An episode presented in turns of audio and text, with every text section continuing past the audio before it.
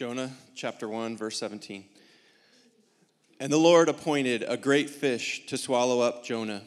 And Jonah was in the belly of the fish three days and three nights. Then Jonah prayed to the Lord his God from the belly of the fish, saying, I called out to the Lord out of my distress, and he answered me. Out of the belly of Sheol I cried, and you heard my voice. For you cast me into the deep, into the heart of the seas, and the flood surrounded me. All your waves and your billows passed over me. Then I said, I am driven away from your sight, yet I shall again look upon your holy temple. The waters closed in over me to take my life, the deep surrounded me. Weeds were wrapped about my head at the roots of the mountains. I went down to the land whose bars closed upon me forever. Yet you brought up my life from the pit, O Lord my God. When my life was fainting away, I remembered the Lord, and my prayer came to you into your holy temple. Those who pay regard to vain idols forsake their hope of steadfast love. But I, with the voice of thanksgiving, will sacrifice to you. What I have vowed, I will pay. Salvation belongs to the Lord. And the Lord spoke to the fish, and it vomited Jonah out upon the dry land. This is God's word for us today. Brother. Would you pray with me?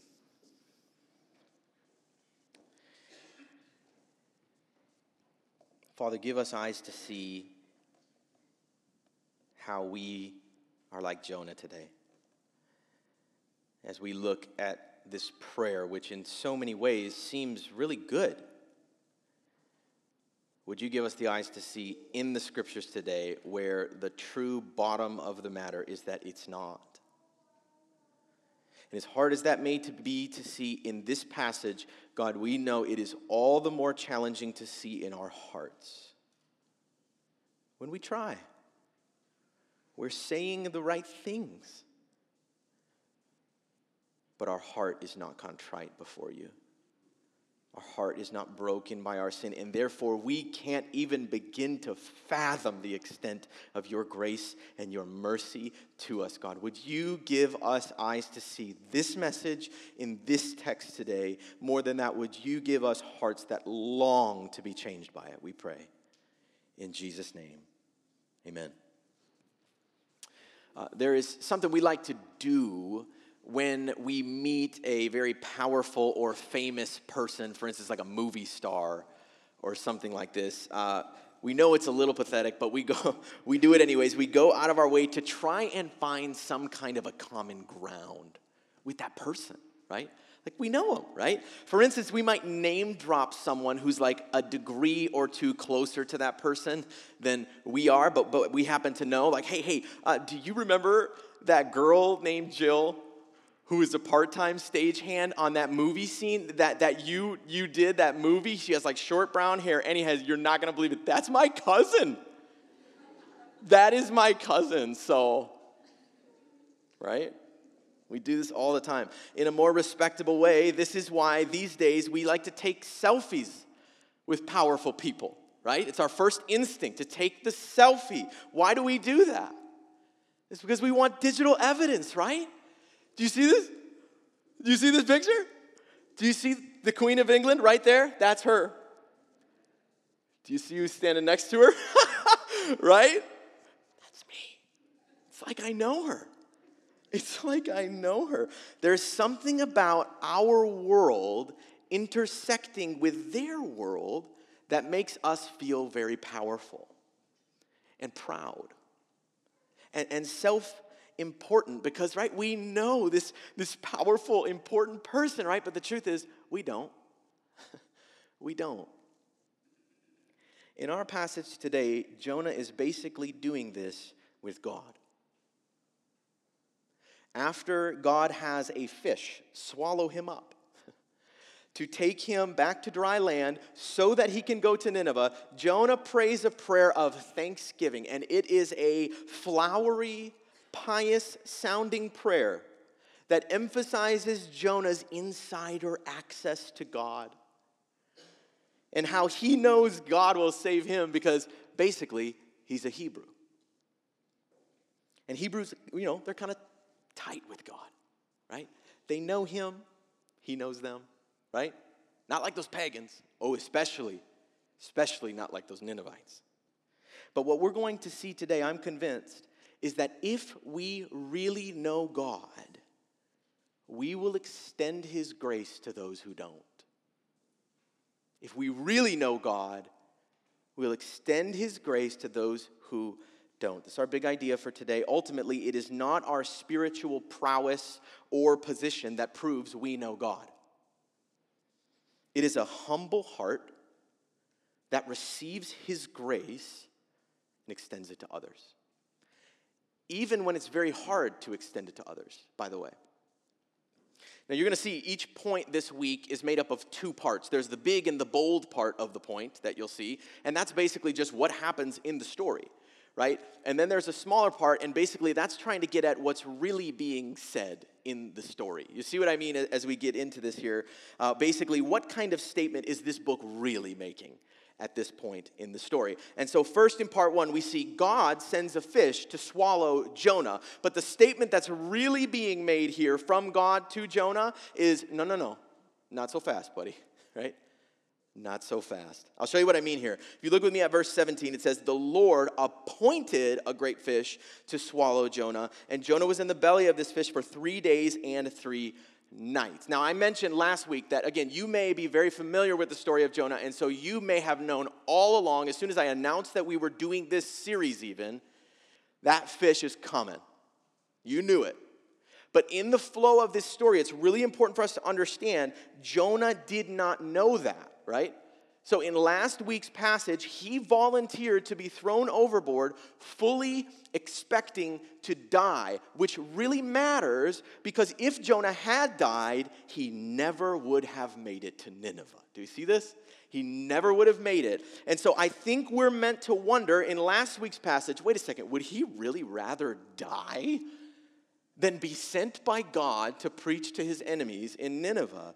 Now, with that in mind, in one sense, there is no doubt, and I don't want to undermine this, that God is showing kindness to Jonah here by rescuing him from the sea. And yet, in another sense, he is also rescuing Jonah. We have to see this against his will to bring him to the very people that he was trying to run away from. And so we have to see this, right? This is always the case in Jonah. There are layers of meaning. There's a story happening on the surface of the book, but then if we just have the eyes to see it and to look deeper, there is a message beneath the surface of this book. And if we don't see that, friends, we are going to miss that message for us. We're going to miss it. We'll walk away from this book thinking that the only application for us is hey, you better watch out for those whales, right? That's not it. This book never openly condemns anything that Jonah says or does. Never. It just simply describes it and it leaves that tension in us to connect the dots. And that is part of the power of this book. And I say that now because this is the point of the book where people are often tempted to be very distracted by their sentimentality. Okay? This is where we start to think, oh, look, God loves Jonah so much to have this fish come and swallow him against his will during a suicide attempt to bring him to his sworn enemies. Isn't that so sweet, right? Now, I'm not saying here that God does not love Jonah. It's complex, right? Two things can be true at once. Again, he did deserve to die in the sea, and God is rescuing him. So, on one hand, God is showing tremendous kindness and mercy to Jonah here, but he's not just doing the guy a favor, okay? He's not. By saving Jonah in this way, it's as if God is saying, No, no, no, no, no, not so fast, buddy, okay? I'm not letting you off that easily. You are not going to Tarshish. You are not dying at sea. My friend, you are going to Nineveh. But it does make sense that some people miss this, particularly at this point in the book, because it's true, Jonah is on his best behavior in the belly of this whale. He is on his best behavior. He even prays a heartfelt prayer of thanksgiving. So there's, there, there is some heart change in Jonah we don't want to miss. But next we're going to see on the surface of the story here, God, or sorry, Jonah cries out to God. That's what's happening in chapter 2.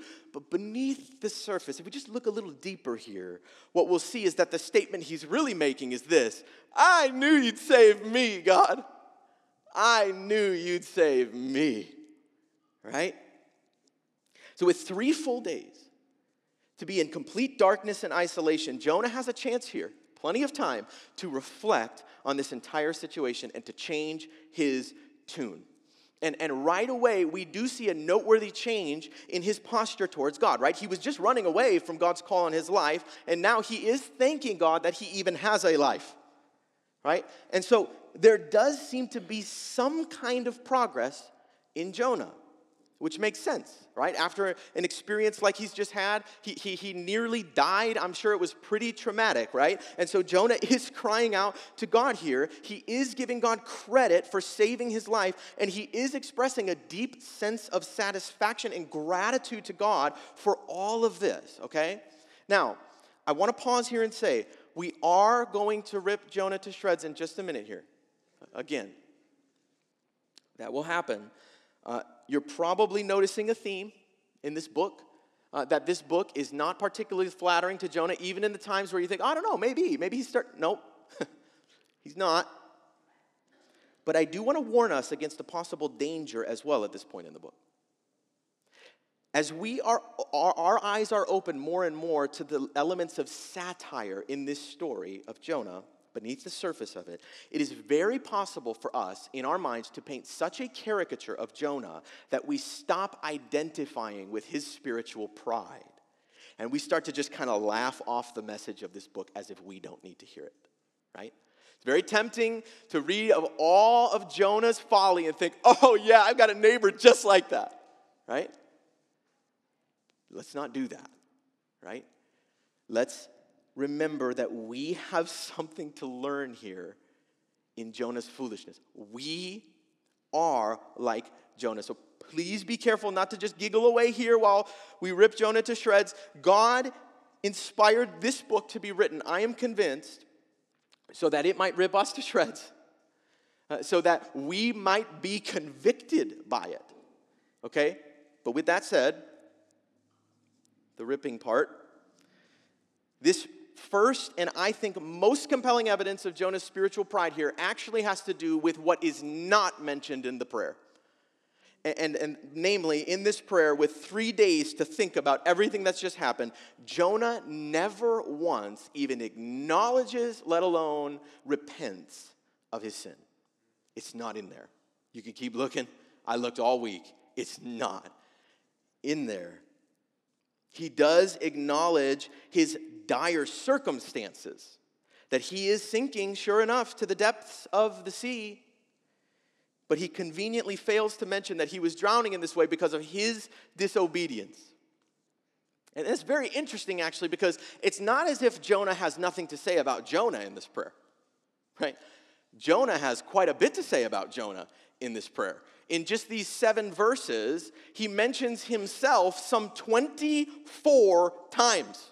Okay, look with me at verse 2. I'll kind of try and fill in some subtext for us, I think. It says, I called out to the Lord that I was running from out of my distress, which I deserved. And he answered me. Out of the belly of Sheol I cried, and he heard my voice, even though I was clearly disregarding his. Look with me at verse 7. When my life was fainting away, I remembered the Lord. And my prayer came to you into your holy temple because that's where Hebrews' prayers go. They go to the temple. And I, thankfully, am a Hebrew. That bit about the temple is actually really important. I want you to notice something here. It's not just that Jonah is celebrating the fact that he survived, he is actually even presuming that even though he is in the belly of a fish at the moment, he shall yet again look upon God's holy temple. Now, the temple was the epicenter of all Hebrew pride.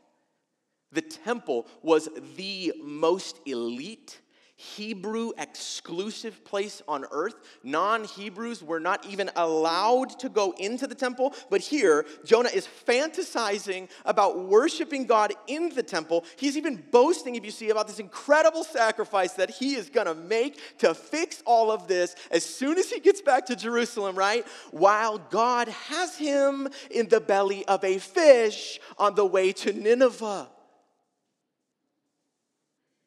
Jonah's religious and national pride are, are even more evident here in verses 8 and 9. Now, I want you to remember, Jonah just got thrown off of a storm tossed ship by a group of pagan sailors. That'll be important. I actually want to just try and rewind, if we could, in this story and try and envision that story of chapter one unfolding in this order like the scene of a movie. I want to try and visualize this with you. First, all the pagan sailors are frantically running around this ship during the storm. They're calling out to their vain pagan idols. Then they figure out that actually it was Jonah was the problem all along as this storm continues to grow more and more intense until they just can't even bear it anymore. They have to throw him off of the ship overboard. Then, immediately, so Jonah's in the water. Then, immediately, the sky clears up. the sun comes out. Maybe the camera even starts to sort of pan back in this peaceful way right, as we see these now formerly pagan sailors crying out to Jonah's God in worship. They even make a sacrifice, a vow to him. So, in the beginning of this scene, they were crying out to their vain idols. By the end of this scene, they were worshiping the God of Israel, right? Now, but again, it's a tranquil, sunny day with a cool ocean breeze at this point, but Jonah was not there to see any of that because he's underwater. Okay? Now, cut. Next scene underwater, God, uh, Jonah praying to God from the belly of a fish. Right after that, here's what he prays Those who pay regard to vain idols, they forsake their hope of steadfast love. But I, with my voice of thanksgiving, will sacrifice to you. What I have vowed, I will pay. You see that? In other words, Jonah is saying, God, I know those silly pagan sailors we just dealt with are hopelessly lost up there. I know it, even though we know they're actually worshiping his God. But thankfully, he prays, thankfully, I am not hopefully, hopelessly lost. Oh, yes, thankfully, I do know how to worship you, God. I know how to make these sacrifices, and I can tell as soon as I get back to Jerusalem, I am just gonna nail it, right? Now, this is where it's a bit challenging, right? Is this statement true? That those who pay regard to vain idols forsake their hope of steadfast love. Is that true? Absolutely. If you just do a quick survey of the Bible on idolatry, it will not be hard to see. That is 100% theologically accurate. But the fact that Jonah is praying this from the belly of a fish after nearly killing a ship full of idol worshiping pagans who felt the need to pray to their vain idols because he was paying no regard to the God of Israel, right? All of this is meant to show us as readers that this proud Hebrew still thinks he is spiritually superior to pagans even in the belly of the fish. Now, all of that really packs a lot of irony into this next and final statement in Jonah's prayer. He says, Salvation belongs to the Lord. Now, that word Lord in all caps actually means Yahweh, which is God's special covenant name for his people. Not everyone called God Yahweh, only the Hebrews called God Yahweh.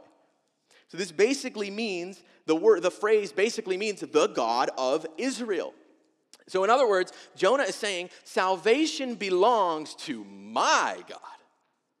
The God of Israel, not those vain pagan idols that those sailors were praying to. Now again, that is a true statement.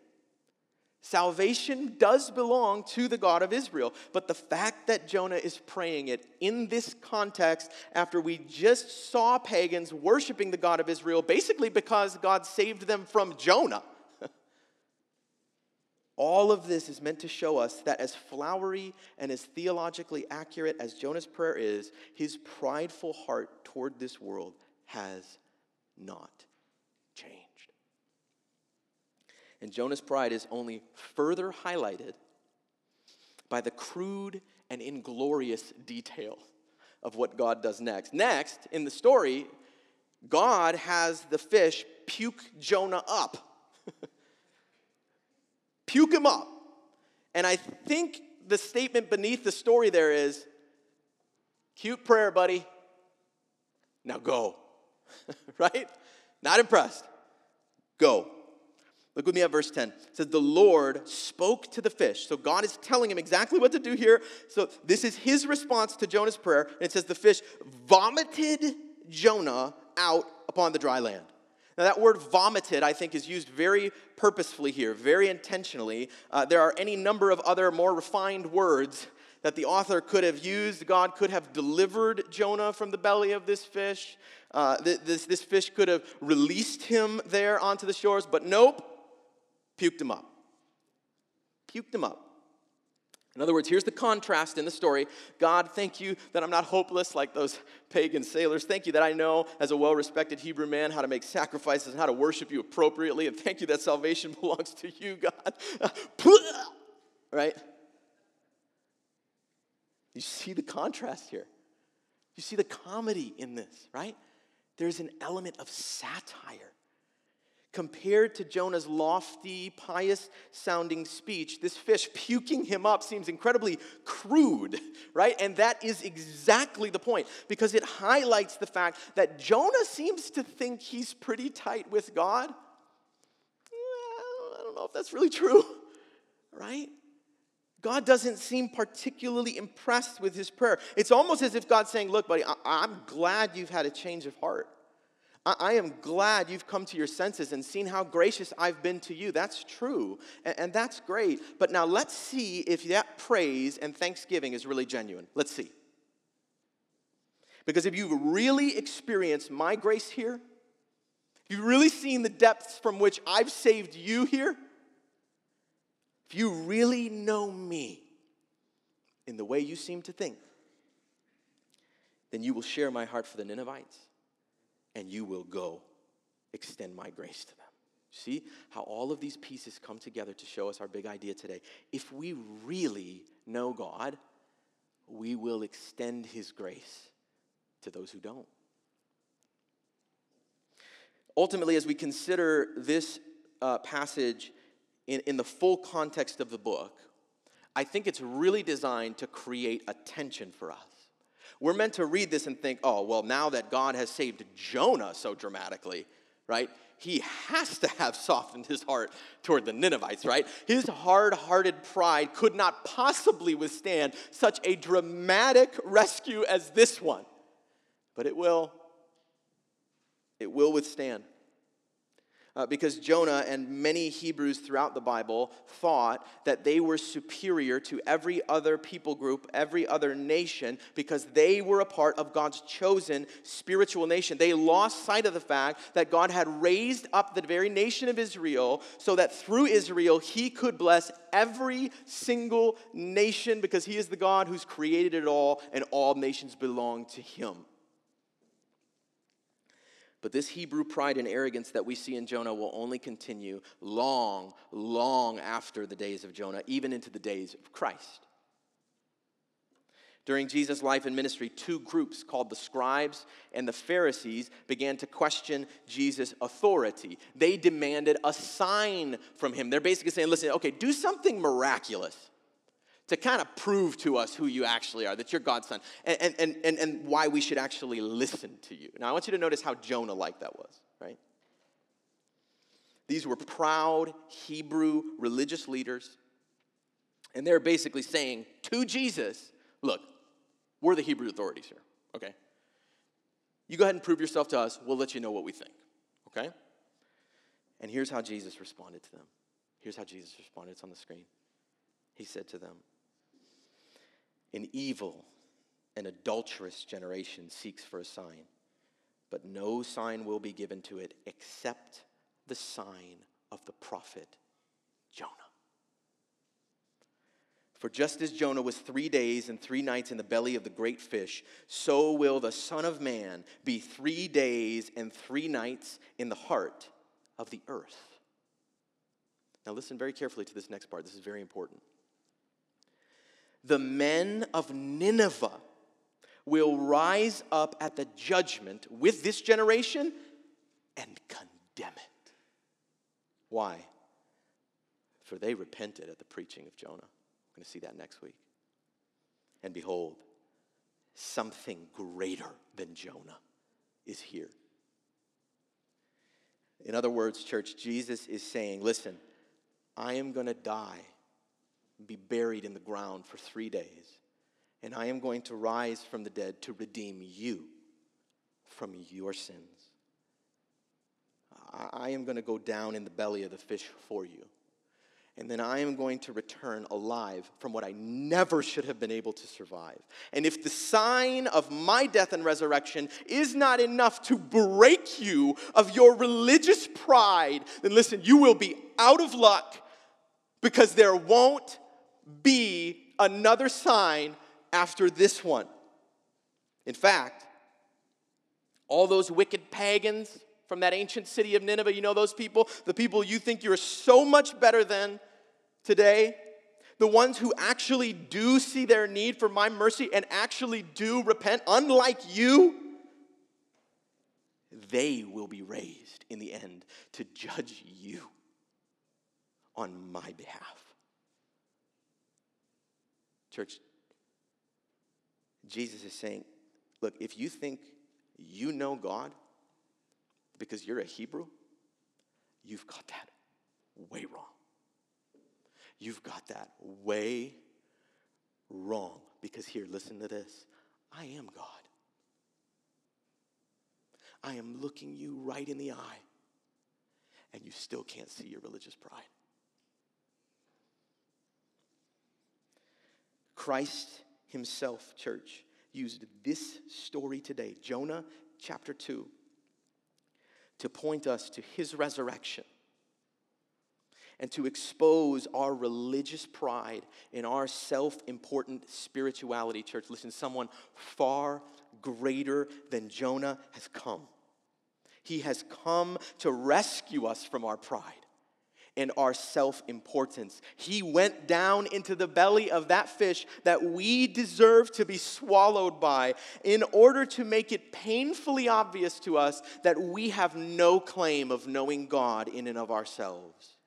And any relationship that we get to have with this God is all a gift of grace.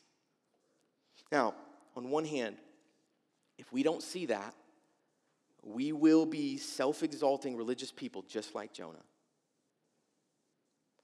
We may have great theology. We may pray very eloquently. We may even be seen by some as a great spiritual leader, but not by God. He will not be amused. On the other hand, if we do see this, if we really do know this God by grace alone, then, church, we will share his heart for lost and sinful people like us who don't know him in this way. I just want to spend some time here uh, to share three takeaways here from this story uh, to help us apply the passage to real life today. The first takeaway is this number one, God does not want our religious pride. He doesn't want it. I want us to consider in, in what ways do we think that we are spiritually superior to others? Um, in what ways are we tempted toward this kind of religious pride, much like Jonah? I just want to consider this. Parents, uh, do we feel entitled to see our kids trust and follow Jesus? Because of how great a childhood we're providing them how zealously we're protecting them from a sinful world, and how clearly we've imparted strong biblical values in the home. Now, I'm not saying any of those things are bad. We, we need to do those things as parents. We need to be faithful parents. But have these things made us proud? Have they taken our eyes and shifted our confidence away from God's kindness and His mercy in the life of our kids and put our, our attention on ourselves and our spiritual abilities? Listen, if our kids never come to faith in Christ, will we make that spiritual journey in their life about us? Uh, will we say, I don't get it? Right? We did everything right. We did it how you're supposed to do it as if salvation belongs to us and not to God.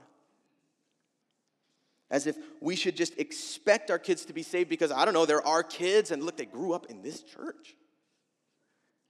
It's not how it works. And if we think that is how it works, it could be that there is a pride that God is trying to reveal in us. There is something that we need even to repent of. Our kids do not just need us and our stellar spiritual performances as parents to come to faith in Christ, as if salvation belongs to us and so it should just be in their blood. No, salvation belongs to this God of Israel. And more than our parenting, our kids need to encounter this profound grace of God. If our kids inherit anything from us, by the way, frankly, it's our sin. So, parents, parent faithfully. Let's parent faithfully, absolutely. But let's pray that our kids see in us the grace of this God and not just our religious pride. What about our national religious pride? That's certainly an element in this entire book. Uh, have we let our love for this country and its rich Christian history harden our hearts toward people of other faiths or people of no faith at all? Have we begun to see them as the enemies, our enemies, the enemies of God and His people? Do we scoff at them? Do we belittle them? do we lament the fact that they're ruining everything, right? Do we post Bible verses on Facebook claiming to be redeemed by the grace of a merciful God, and then you know every once in a while we might just sprinkle in a little bit of bashing the lefties? If you've done some lefty bashing online today, you might be tempted to think, well, wait a minute, wait a minute, hold on, hold on. What I say online, it's true. It is true. I am right about this stuff. Maybe. Maybe. But the theological content of Jonah's prayer was true as well. It was his heart that was the problem. It was his religious pride that blinded him to his desperate need for God's grace, even when it was right in his face. So, should we have a category for critiquing the, the evil of our world? Absolutely. Absolutely.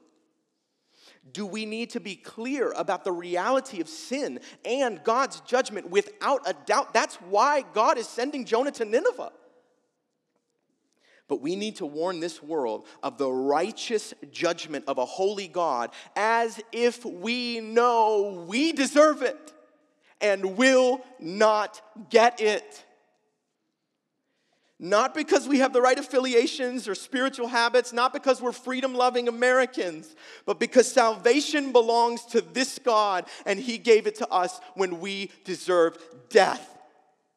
Church, if Israel, who, who actually was God's chosen nation, by the way, if Israel needed to hear this message, that their national religious identity did not make them spiritually superior to anyone. If they needed to hear that, how much more so do we need to hear this as American Christians today? How much more so do we need to hear that God loves the socialists and the Antifa members? More than that, he expects us to extend his grace to them because we're not as special as we think. And the truth is, we need it just as badly as they do. They are never, church, listen, please hear me on this. They will never be reminding us of this on a regular basis on our favorite cable news channels or talk radio podcasts. They will not mention this. We need to hear it from God today. We need to hear it from this book. If our religious pride is causing us to look down on any other group in this world as if we are somehow better than them because we're freedom loving Christian Americans, listen, church, we need to repent of that.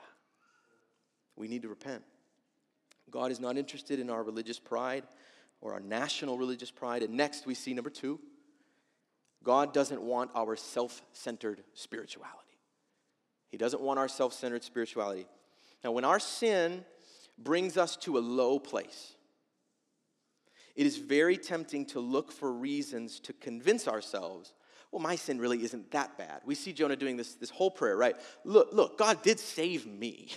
So I must be kind of worthy somehow, right? It's tempting to ignore the true depth of our sin by conveniently overlooking it and emphasizing all the ways that, look, we, I mean, we are faithful. And, and we do understand the truth about God, uh, but that misses the point. Because our coming to grips with the shocking extent of our sin, that is not a barrier, church, to knowing God. That, that is a prerequisite to knowing God. We got to fight this temptation to, to turn in on ourselves with a very charitable light and very rose colored glasses when God has us in the belly of a fish. When Jonah was swallowed by this fish, he should have been brought to tears at the hate filled evil that was in his heart. He, he should have realized how self centered and hypocritical he was. That would have been the appropriate response, but instead of facing his true spiritual need, he looked the other way and he started pretending, no, no, no, I, I don't have a spiritual need per se, right? I, I mean, I know I have some physical needs. I definitely have physical needs here. I definitely need some oxygen. I am going to need some oxygen for sure. And thankfully, I worship the God who made the sea and the dry land. So thank you, God, right? You see that? Little shift inward to avoid our sin. When our sin is exposed, is this how we respond? Right? Do we quickly turn our heads the other way? Refusing to uh, see or even acknowledge the full extent of it? Do we ask God to rescue us from all of the external circumstances of our lives while we completely ignore our inner life? Church, when God makes it painfully obvious that we are wicked and we need His grace, when He puts us in the belly of a fish, so to speak, let's not be blind to the spiritual blessing in this. God is graciously showing us the depths of our sin so that we can truly appreciate the full extent of His mercy to us. So when we find ourselves in the belly of that fish, let's not scour the scriptures for some pithy, uplifting proof text to boost our mood and bolster our self esteem. We don't need an esteem for ourselves. Jonah had plenty of that, right? We don't need a shallow, self absorbed faith that expects God to save us without ever sanctifying us. When that belly of the fish is dark enough, long enough, and that sea keeps getting deeper and deeper, that kind of self exalting spirituality will not sustain us, church. It may even blind us to the reality of our sin and make us immune to the only remedy to all of this because God does not want our spiritual pride. He is not interested in our self centered spirituality. Finally, in point three here, we see God wants us to humbly share the grace that we have received. He wants us to humbly share the grace that we've received. Church, if you're here today and, and you are realizing, wait a second, I think I'm Jonah. I think I'm Jonah. There's great news for you in this book. There's great news for you here. If, as you are reading this, you are thinking, oh boy, that is me, right? That is me. My theology is spot on. I have great theology. And I know all the right things to say about how to relate to this God and how undeserving even I am of that. But in my heart of hearts, look, I don't believe it. I don't believe it. I think I'm a pretty stellar spiritual person. And, and actually, it's blinded me to God's heart for this world. It has convinced me that I am superior to it. If that is where we find ourselves today, then there is great news for us in this book. It's just found in what Jonah doesn't do. there is great news for us here, and that news is that we don't have to fight our way out of that sin. We don't have to swim our way out of that sin. We don't have to sharpen our theology a little bit more or add to our spiritual resume to be set free from that sin, church. All we need to do is repent. Is repent. Is to stare at the inside of that fish's disgusting digestive system.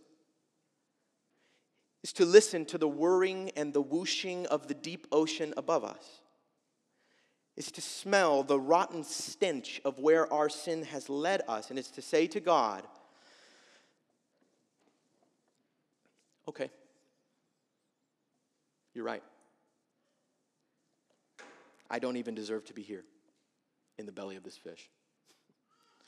I'm sorry. You are God. I am not. Salvation belongs to you. And you've given it to me even when I spit in your face, God. So who am I to, to, to keep it from anyone else? Receive his grace to you today. Someone greater than Jonah has come to deal with our self righteousness and our pride. Receive his grace with the full understanding of the judgment we actually deserve. You see, when we let go of our spiritual pride in this way, and we stop making our faith about us and how spiritual we are, God will open our eyes and help us to see why we should go to Nineveh. And ultimately, it's because we are no better off than anyone else in that city.